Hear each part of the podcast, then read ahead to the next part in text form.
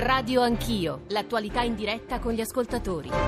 Sono le 9.39, Radio Anch'io, Radio 1, Giorgio Zanchini in studio, accanto a me, ma immagino lo possiate vedere dalla radiovisione, anzi lo potete vedere dalla radiovisione, c'è Carlo Cottarelli, attualmente direttore dell'Osservatorio sui Conti Pubblici della Cattolica di Milano, anche docente di Conti Pubblici alla Bocconi, è stato commissario alla Spending Review durante il governo Letta, sta confrontandosi e rispondendo soprattutto alle domande di voi ascoltatori, e dalle domande di voi ascoltatori ripartirei 335 699 29 49 per sms, whatsapp, whatsapp audio, radio anch'io @rai.it. partirei da un whatsapp audio e poi c'è Giovanni Davi Mercato. Ecco il whatsapp audio. Mi pare di capire che il dottor Cottarelli sia contrario alla dottrina keynesiana, e mi può spiegare per quale motivo non crede, e almeno sembra che non lo creda, alla possibilità di investire in perdita, quindi in deficit, in modo tale da avere un rientro in tecnologie ad alto fattore moltiplicativo per migliorare la situazione lavorativa e produttiva italiana. Io penso che la flat tax sia semplicemente un modo per ridurre le tasse a chi ha redditi più alti. Quello che bisogna fare è agevolare i redditi più bassi e quindi ridurre il cuneo fiscale sugli stipendi delle classi medie. Agostino da Genova. Che dice Agostino da Genova? Ma io ripeto, sono keynesiano quando il debito è basso. Uno dei motivi per cui bisogna cercare di ridurre il debito è proprio per fare in modo di poter utilizzare tranquillamente politiche keynesiane quando ce n'è davvero bisogno, cioè quando un paese cade in recessione. Noi adesso stiamo crescendo, non credo ci sia niente di sbagliato nel cercare di ridurre il deficit e ridurre il debito. Quindi le chiamiamole promesse, strategie, proposte elettorali dei movimenti o partiti che dicono noi sfonderemo quel tetto del 3%, a suo avviso, insomma, come le valuta? Credo che non sia il momento di fare cose di questo genere. Stiamo crescendo in questo momento, se portiamo il deficit al 3% o oltre e poi succede una recessione, il deficit a questo punto va al 6% e a questo punto riparte la speculazione contro la lira.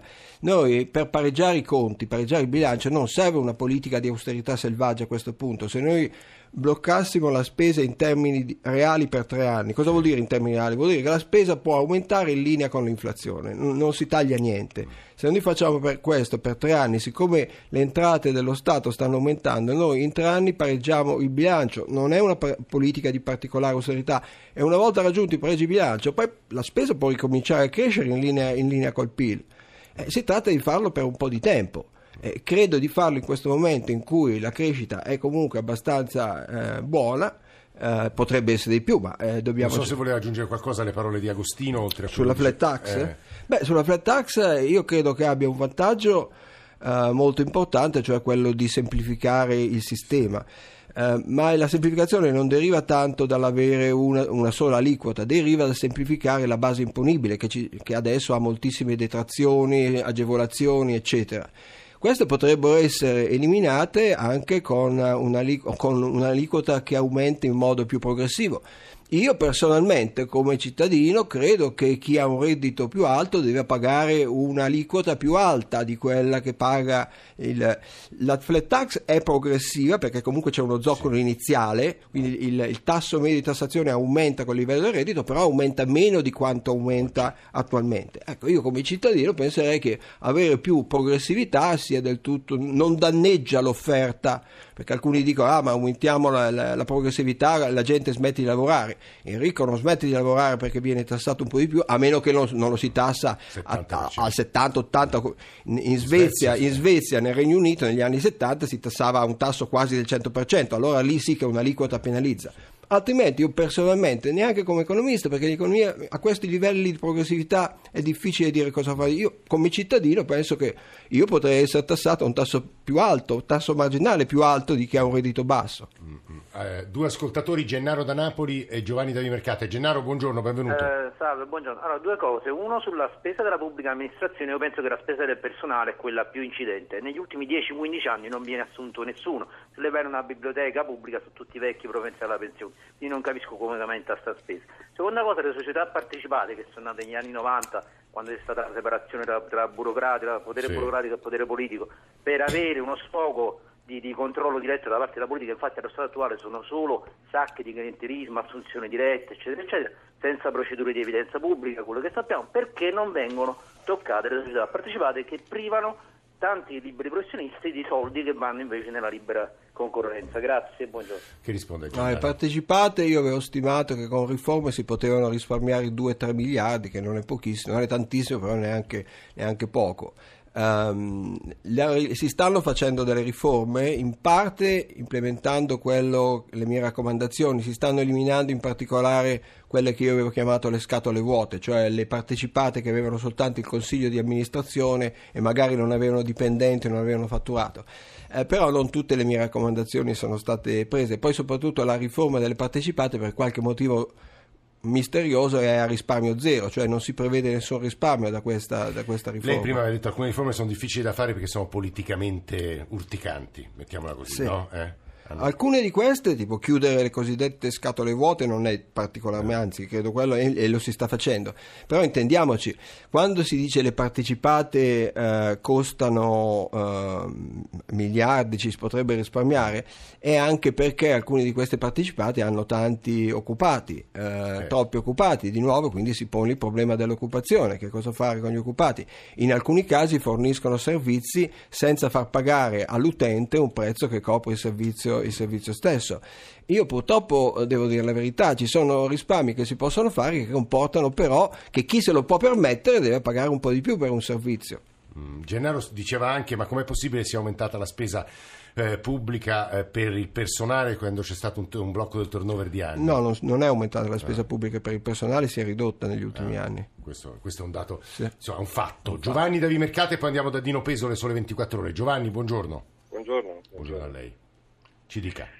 Allora, le due cose che vi ho anche scritto sono, io farei studiare i libri di Cottarelli, ma seriamente, nelle scuole superiori e anche all'università, perché una volta si faceva educazione civica, io ho 58 anni, oggi l'educazione civica si fa se si capiscono i fondamentali dell'economia e come possiamo stare insieme in una società così complessa, e quindi imparare a stare insieme per ridurre la spesa o dividere i benefici. La seconda cosa era il contrasto all'evasione, di cui si è parlato.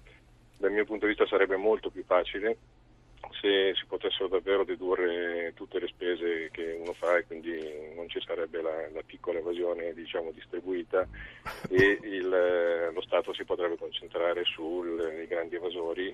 Anche il risparmio di spesa secondo me sarebbe molto, perché ci sarebbe molta meno gente al contrasto e al controllo, e soprattutto ci sarebbe poi molto tribunali impesati da piccoletti. Giovanni, grazie. Perché non si fa Cottarelli? Ha ragione Giovanni. Allora, io ho studiato le serie storiche delle stime sull'evasione. Nel 2015 le ultime stime del rapporto Giovannini mostrano che c'è stato un po' di recupero di evasione. È il primo anno dal 2009 in cui l'evasione scende. Sono due componenti: uno, misure che sono state prese, per esempio lo split payment ha recuperato qualcosa, e poi perché c'è un fattore congiunturale. Quando l'economia tende ad andare meglio, e nel 2015 l'economia ha ricominciato a crescere, l'evasione si riduce, il che vuol dire che nel periodo precedente, 2009-2014, quando l'evasione non era scesa, l'evasione era tenuta alta dal fatto che la congiuntura era sfavorevole. Io spero che con la continua crescita nel 2016-2017 l'evasione si sia ridotta ulteriormente, ma rimaniamo ancora a livelli molto più alti degli altri paesi. La Svezia, l'evasione dell'IVA è l'1%, da noi ancora nel 2015 siamo nell'ordine del 26%. In Svezia l'1%.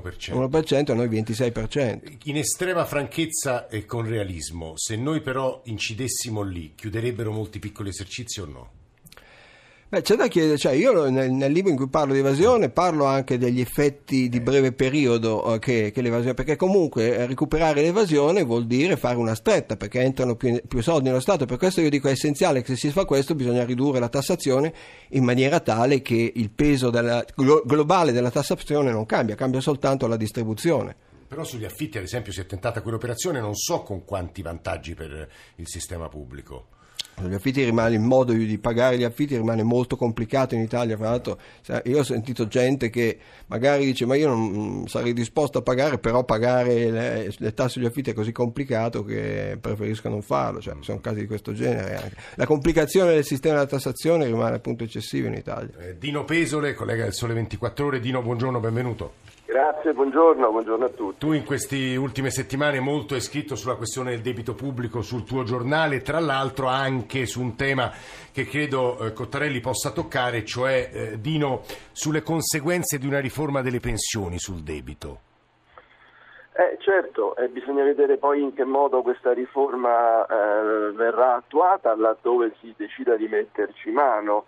I conteggi che noi abbiamo fatto, ma non sono soltanto i nostri, sono quelli della ragioneria, dicono che smontare o rivedere radicalmente, se non addirittura sopprimere, come qualche forza politica vorrebbe, ad esempio la Lega o i 5 Stelle, la riforma Fornero, comporterebbe recuperare pari risorse per 100 miliardi nella prossima legislatura. Quindi stiamo parlando di 20 miliardi l'anno. Sono queste le cifre con le quali bisogna fare i conti quando si propongono radicali revisioni delle misure che comunque stanno lì a garanzia della sostenibilità del nostro debito pubblico. E questo lo voglio dire con chiarezza. Quando andiamo in Europa o andiamo dai mercati, che poi sono quelli che ci finanziano il debito, le garanzie che i mercati e l'Europa, i partner, vogliono da noi sono sostanzialmente due o tre. La prima è che prospettive di crescita ci sono, quali sono le prospettive politiche e quanto è sostenibile il nostro debito pubblico. Se noi guardiamo tutti i rapporti recenti dell'OCSE, del Fondo Monetario, della Commissione europea, quando si parla del debito pubblico si dice che è sostenibile anche grazie alle riforme delle pensioni che sono state fatte. Allora, per carità, tutto si può fare, il Parlamento è sovrano e alcuni correttivi secondo me vanno attuati alla riforma Fornero, però immaginare di archiviarla significa ipotizzare uno fascello dei conti pubblici, quindi attenzione. Alle parole di Dino Pesole aggiungo quelle di ieri di Tito Boeri: attenzione alle promesse che sono promesse da marinaio, diceva Boeri. Cottarelli. No, sono d'accordo, l'ho detto anch'io queste cose. Non piace a nessuno ritardare l'età di pensionamento, soprattutto a certe categorie che hanno fatto lavori durissimi. Sì, però lì è chiaro che bisogna intervenire, ci sono interventi specifici che vanno fatti, qualche aggiustamento si può fare, ma un conto è fare qualche aggiustamento, un altro conto è smontare completamente la riforma. L'agganciamento dell'età di pensionamento alle aspettative di vita già c'era prima della legge Fornero. Quello che la legge Fornero ha fatto è accelerare questo aumento dell'età lavorativa e anche accelerare il passaggio dal retributivo al contributivo, e questo fa risparmiare nel corso dei prossimi 30 anni fa risparmiare qualcosa come 20 punti percentuali di PIL in termini di debito. WhatsApp audio, eccolo. Buongiorno, io credo che raramente si dice che quello che ammazza questo paese è la burocrazia eccessiva dei costi, cioè mi spiego, noi paghiamo le tasse al comune, se lavoro fuori comune pago nel mio comune e nel comune dove vado a lavorare, pago alle province che sono ritornate, pago alla regione, pago allo Stato italiano e pago all'Europa per avere due parlamenti inutili. Tutte queste spese qua, che una volta non c'erano, portano ad avere una burocrazia che solo di costi di spese, la politica ha una spesa l'anno assurda. In teoria però questo è vero. È vero, cioè, il capitolo 2 del mio nuovo libro parla di burocrazia, come dicevo prima. Soltanto queste sono stime ufficiali, è stato calcolato dal Ministero della Funzione Pubblica, il Dipartimento della Funzione Pubblica della Presidenza del Consiglio, che qualche anno fa soltanto per le piccole e medie imprese il costo era della burocrazia, cioè di compilare tutti questi moduli e così via, soltanto per le medie e piccole imprese era di 31 miliardi. Ora, se si pensa che l'intera tassazione sui profitti delle imprese italiane è dell'ordine di 30-35 miliardi, è come avere un'altra tassa che grava soltanto sulle medie e piccole imprese. Poi anche le grandi sono penalizzate dalla burocrazia, ma forse sono un po' meglio organizzate. È un problema serio e purtroppo lì insomma non c'è stato un grosso miglioramento. È una di queste cose che continuiamo a ripetere, però non riusciamo a semplificare. Cottarelli, fantapolitica. Carlo Cottarelli nell'aprile del 2018 è ministro dell'economia. Quali sono i primi tre provvedimenti che prenderebbe? Dal punto di vista della spesa io non rispondo mai a questa domanda, perché la cosa importante è cercare di distribuire la spesa in modo uguale in tutti i settori. Io avevo fatto 32 raccomandazioni, sì. Se io ne cito una poi mi si dice ma in tutti gli altri settori. Io ho sempre detto che ci sono due settori in cui non si dovrebbe tagliare, perché noi non spendiamo troppo rispetto agli altri paesi: sono la pubblica istruzione e cultura, sì. Tutto il resto c'è da risparmiare. Per la sanità devo dire che negli ultimi anni è stato fatto già uno sforzo piuttosto pesante, perché la spesa sanitaria è rimasta costante in termini di euro spesi per 7 anni ormai, intorno ai 110 miliardi, e in termini di potere d'acquisto si è ridotta. Insomma, sono tante cose che ancora rimangono da fare. Una cosa che certamente non farei è non prendermi impegni che poi non posso mantenere. Noi negli ultimi 6 anni abbiamo promesso all'Europa di fare certe cose e ogni 6 mesi abbiamo rivisto verso il basso gli obiettivi, e che ci fa perdere credibilità. Lino da Roma, buongiorno Lino. Buongiorno. Senta, in merito alla spesa pubblica, io vorrei far notare che il primo paese al mondo, ovvero gli Stati Uniti, hanno il debito più grande, ovvero 16.000 miliardi di dollari. Secondo sono i giapponesi, terzi siamo noi. Questi due paesi, ma quantomeno il primo, continua a crescere. Noi ci siamo fatti mettere le manette cosiddette dall'Europa, dai tedeschi in particolare, non cresciamo di niente. Io, con tutto il rispetto per il professor Cottarelli, ritengo che questo Paese non abbia bisogno di commissari per la Spending Review, ma abbia bisogno di un commissario per lo sviluppo del Paese, un grande piano Marshall per il turismo e le infrastrutture. Noi non abbiamo bisogno della Fiat in questo Paese, abbiamo bisogno di portare milioni di turisti da tutto il mondo perché il Paese possa crescere e possa generare ricchezza. Grazie. Allora, chiaramente innanzitutto gli Stati Uniti hanno un debito, sono un'economia molto più grande della nostra, per forza hanno un debito in miliardi più grande del nostro. Rispetto al PIL hanno un debito più basso del nostro, noi siamo al 132, gli Stati Uniti stanno intorno al 106 se non sbaglio. Il governo federale sta ancora a un livello ancora più basso, che è quello che poi i mercati guardano per gli Stati Uniti. Per il Giappone anche lì il debito non è così alto come sembra, perché il governo giapponese ha moltissime attività finanziarie, compra l'amministrazione delle pensioni giapponese, compra titoli di Stato, quindi in termini netti è molto più basso. Guardi, il debito pubblico non è una condizione sufficiente per avere problemi, però è una condizione necessaria. Alcuni paesi come gli Stati Uniti riescono a cavarsela perché sono gli Stati Uniti con un debito alto. Noi abbiamo avuto una crisi nel 2011 e 2012, abbiamo avuto una crisi legata al debito nel 92, quindi insomma per noi il problema esiste. La via maestra per ridurre il debito pubblico, un minuto se riusciamo, Cottarelli. Ma l'ho detto prima, si tratta semplicemente, se noi riusciamo a congelare la spesa per 3 anni, neanche tagliarla, noi nel giro di 3 anni raggiungiamo il pareggio di bilancio, il debito non aumenta più in termini di euro, allora sì vediamo l'effetto della crescita sul rapporto debito-PIL, perché il PIL fa scendere il rapporto debito-PIL. Lei definisce scorciatoio l'idea di ripudiarlo, di tornare alla lira, le privatizzazioni sarebbero comunque insufficienti? Io credo che le privatizzazioni possono essere utili per accelerare il processo, ma da sole non bastano. E quanto al ripudiare il debito? Una follia, secondo me. 2/3 del debito italiano è tenuto dagli italiani, quindi vuol dire fare austerità, perché vuol dire mettere una tassa sugli italiani. Il ripudio del debito non è una cosa per evitare l'austerità, è una forma di austerità. Si tassa chi ha dato fiducia allo Stato comprando titoli di Stato, chi invece magari ha comprato titoli di Stato tedeschi non viene tassato. A me non sembra giusto.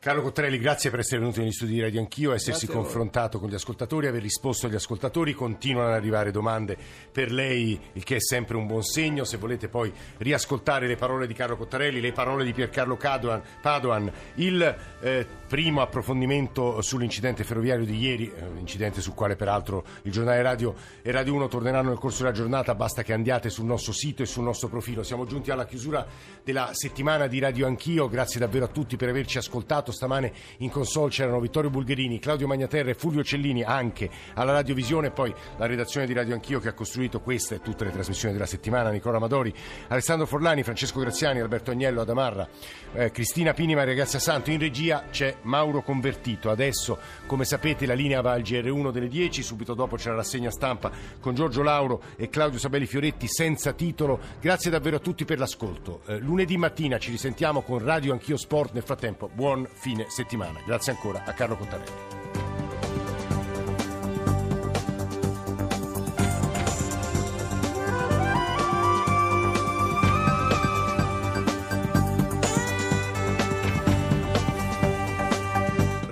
Radio 1.